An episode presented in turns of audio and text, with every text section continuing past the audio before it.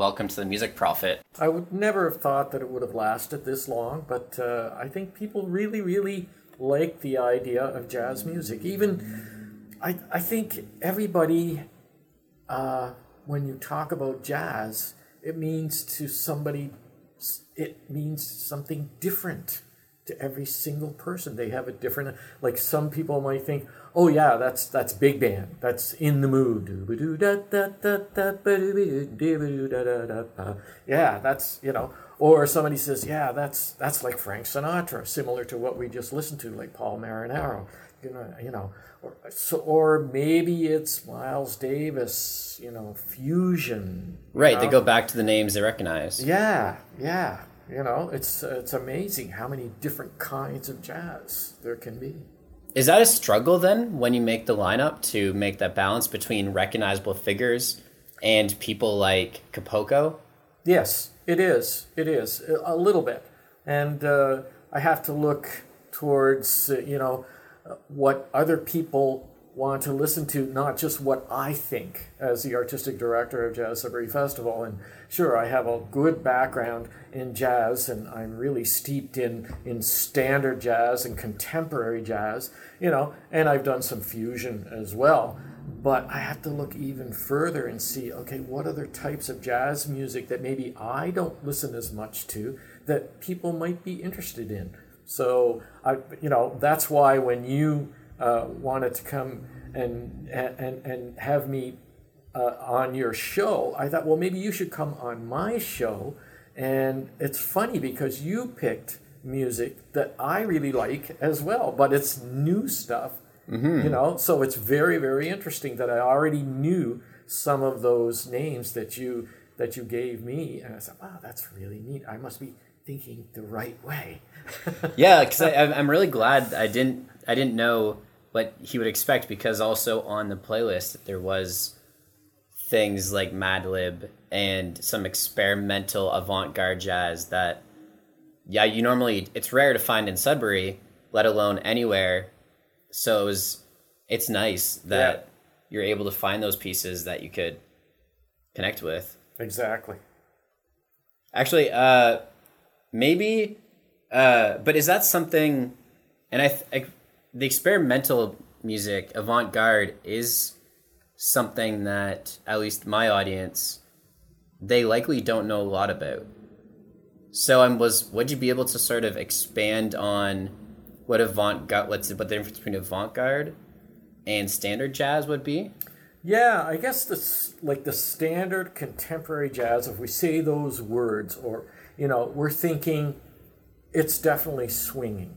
It's it's got a beat. It's it's it's going along really solid. You can dance to it. You can tap your foot to it. You ha- you know where the beat is, and you don't have to know anything about music or the harmony or anything or understand the complexity of it, but you can you enjoy it, and that's because when music was the most popular, uh, was in the '40s, actually, and that was the big band big band era so all those big bands played all this music by Benny Goodman and Glenn Miller, Duke right. Ellington, and uh, Count Basie, and all those great big bands. And the reason that everybody liked it is because they could dance to it. So uh, it was it was very standard. You knew, you know, that they're going to do this and they're going to do this. There's not going to be really, really long solos or anything that's going to get wild or anything. It's going to be very standard because you all have to hear that drummer. That's got to be there all the way through. So the standard, you know, the standard contemporary jazz, that's what we think of.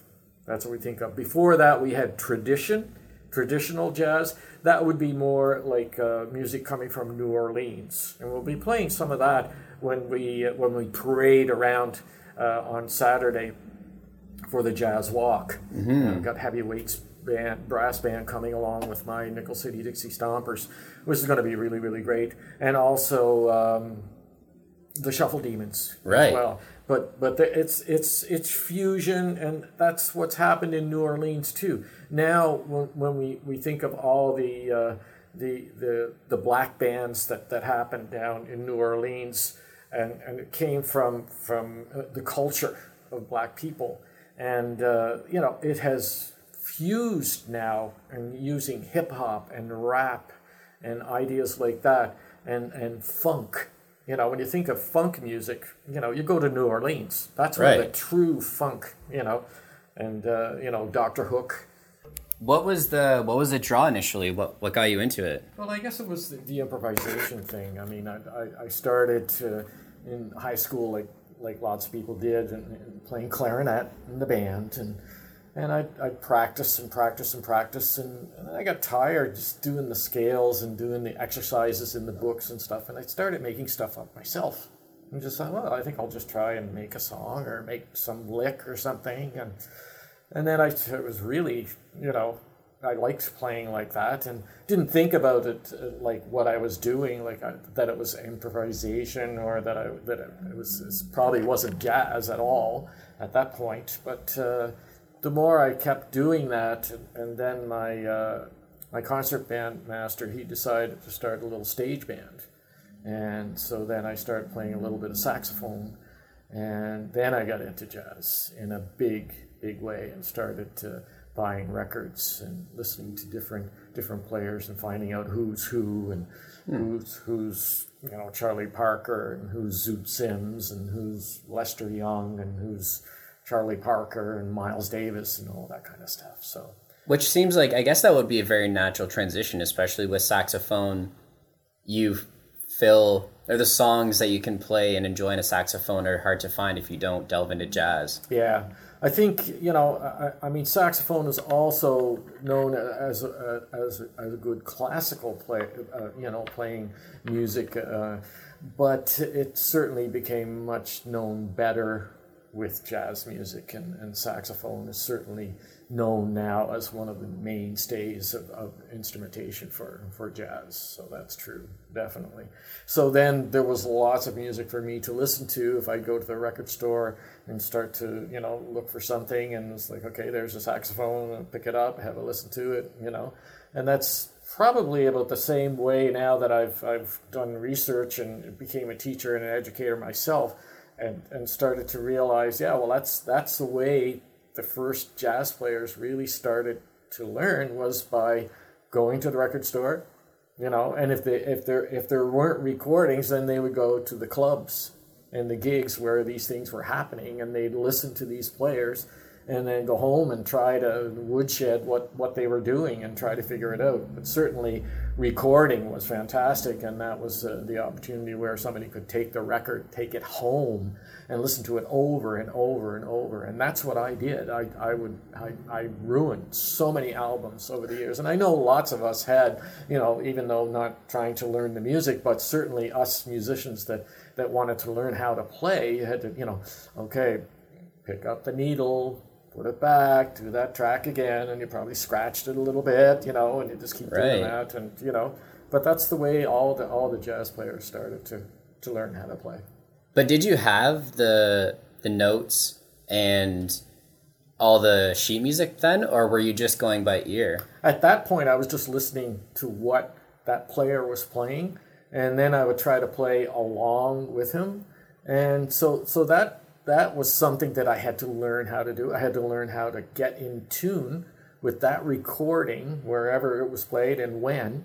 And so now I'm at home in, in my living room, you know, uh, on my clarinet or my saxophone, and I have to try and get in tune and make sure I'm in tune on the track. And then I try to play what he plays, and then I try to play something different that's similar to what he plays. And, and pretty soon you're able to actually play a little bit longer on that track than, you know, maybe at first you can only do maybe 10 seconds or 15 seconds because you don't know what the heck this guy is doing.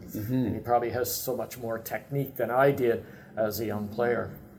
So certainly learning uh, how to read music and doing all the exercises and things that I did do, and, and, and I did have some technical ability that allowed me more easily to do this, definitely.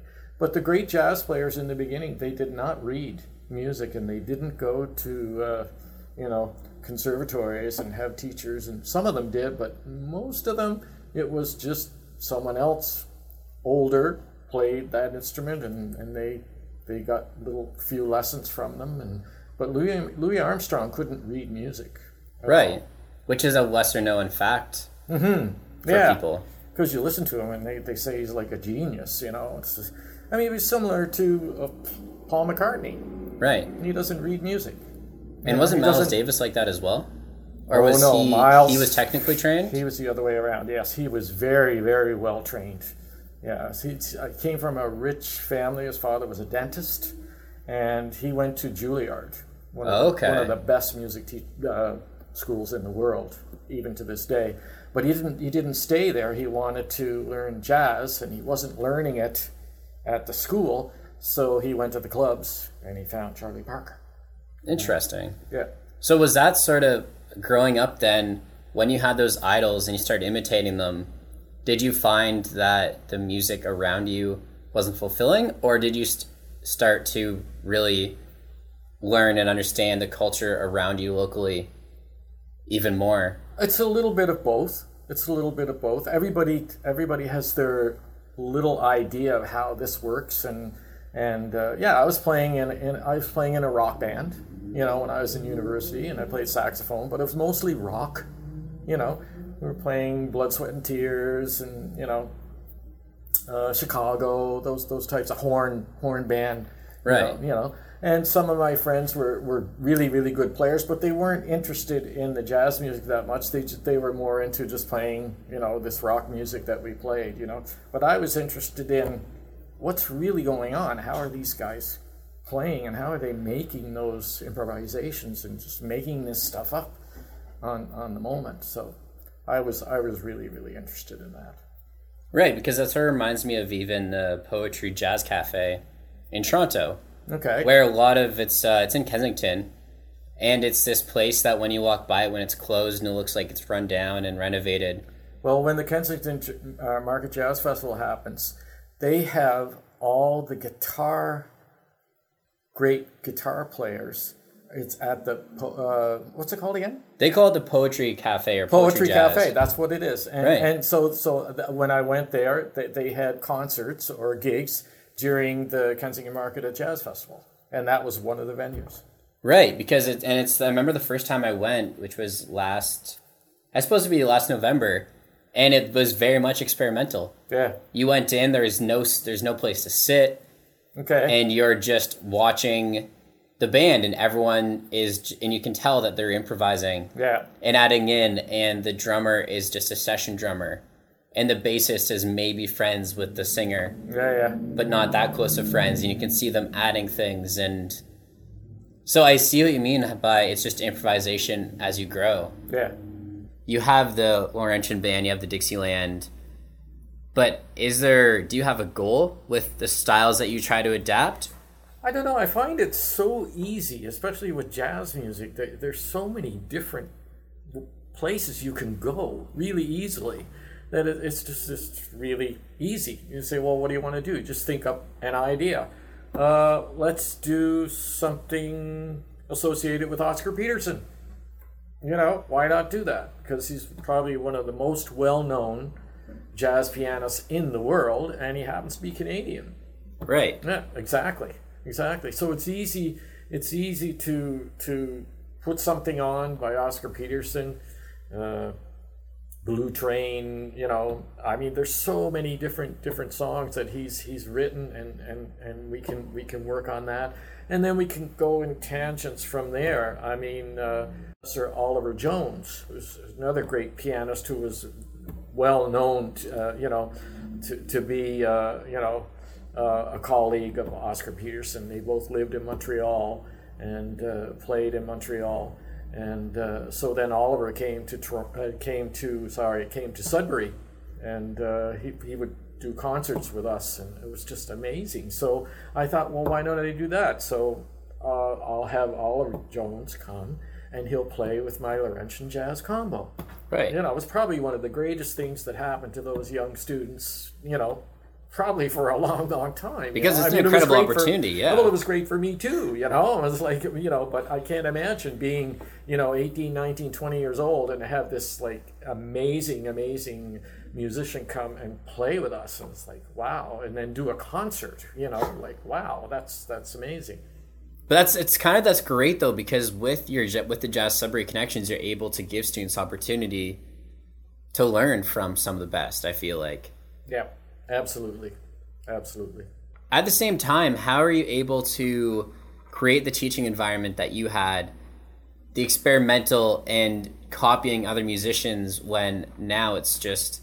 there's so much out there to learn by yourself without experimenting. Well, the only thing that I can do is is is suggest things to my students. You know, so one evening I might go in for for uh, you know the combo rehearsal, and I go, okay, everybody, just put your instruments down, and I'm going to turn the lights off, and I'm going to play a track of music by whomever. Oscar Peterson, Miles Davis, it doesn't matter. Steps Ahead, it can be, you know, Jacob Collier, doesn't matter what it is. And we just just let's just listen to this music and really listen to it. So sometimes I have to stop because it's difficult, isn't it, for even you and I to put a track on and just listen to the whole thing and not talk, right? Mm-hmm. We, we want to talk and wow, did you listen to that trumpet? You know, but but in order to really listen to it, you shouldn't. And that's that's tricky. It's it's tricky to do. So I talk about um, passive listening. So passive listening is like what you and I are doing now. It's what other like what most people do. Mm-hmm. Okay, most music. That's why pop music is kind of watered down now to the point where it's just, you know, it's elevator elevator music. It's like music at the mall you know so like that's what music is to most people that's all they know they don't really know what it's really like until they go to something live right once they go to something live and they see it with their eyes and they see it through their ears at mm-hmm. the same time and and let's put it this way too what if you're blind do you think don't you think it's still important to go to a live thing or to listen to it on your your radio or your computer or your headphones. If you're if you're blind, you're going to know the difference. You're going to know the difference immediately if that's live music. You're going, that's live. That's happening here right now. So that's something that's really, really important. And it's something that's probably we're losing that probably a little bit. And that's why summertime is really, really good mm-hmm. almost everywhere because you know there's going to be lots of live music somewhere. There's going to be festivals all the time. Right, because you're able to teach active listening. Exactly. Especially, yeah. Yeah. So that's what I try to do. I say, okay, let's really listen to this track and then we'll talk about it. Then we'll talk. What did what did you hear? Right. And, and then easily every individual's probably heard something different depending on what instrument they play so so then i'll say okay we're going to listen to this track again don't listen to the instrument that you play because that's probably the first thing you're going to do mm-hmm. why don't you listen to if you're a drummer why don't you listen to the saxophonist and if you're a saxophonist why don't you listen to the piano player and try to not listen to everything else just listen to the piano player so hmm. that's that's a selective, you know, listening. And so, so then you're really you're fully avoiding your influences and what inspires you to discover something new. Exactly. Yeah. That's really interesting. Yeah. As a final question, because this is something that I've had conversations with drummers and other musicians, is that when they hear music, they often hear the influences which makes it so you can you can never really have an active listening period. So do you find that where you hear the influences of the new artist coming up more than the actual song? You know, that's a good question. That's a really good question. It's a tough question. Um, the first thing that comes to mind in a, in a way that I should try to to to answer your question is the difference that happens for me is because I'm an instrumentalist and I don't listen to the lyrics very much. But that's because I'm a saxophonist. You know, I play flute, I play clarinet, and so I'm listening to the lead, you know, the melody you know. So mm-hmm. when I'm listening to Ella Fitzgerald, I know the words are there, and but it's kind of in in in the back of my mind. What I'm listening to is her melody, you know. So um, three little words, three little words. Da da da da da da da da da. I don't even know the rest of the rest of the words Right, because you're only listening because to the I'm small listening, parts. but I can sing that melody because I know it, you know, because I've heard it. But I've heard it many, many times by many singers, but I don't know the words. it's called Three Little Words, and that's all I know. So how do you like that? Actually, that's yeah, that, that answers it really well, and I'm glad that I was that you were able to come on the show and Well, Kyle, I'm glad that you were able to come on my show as well.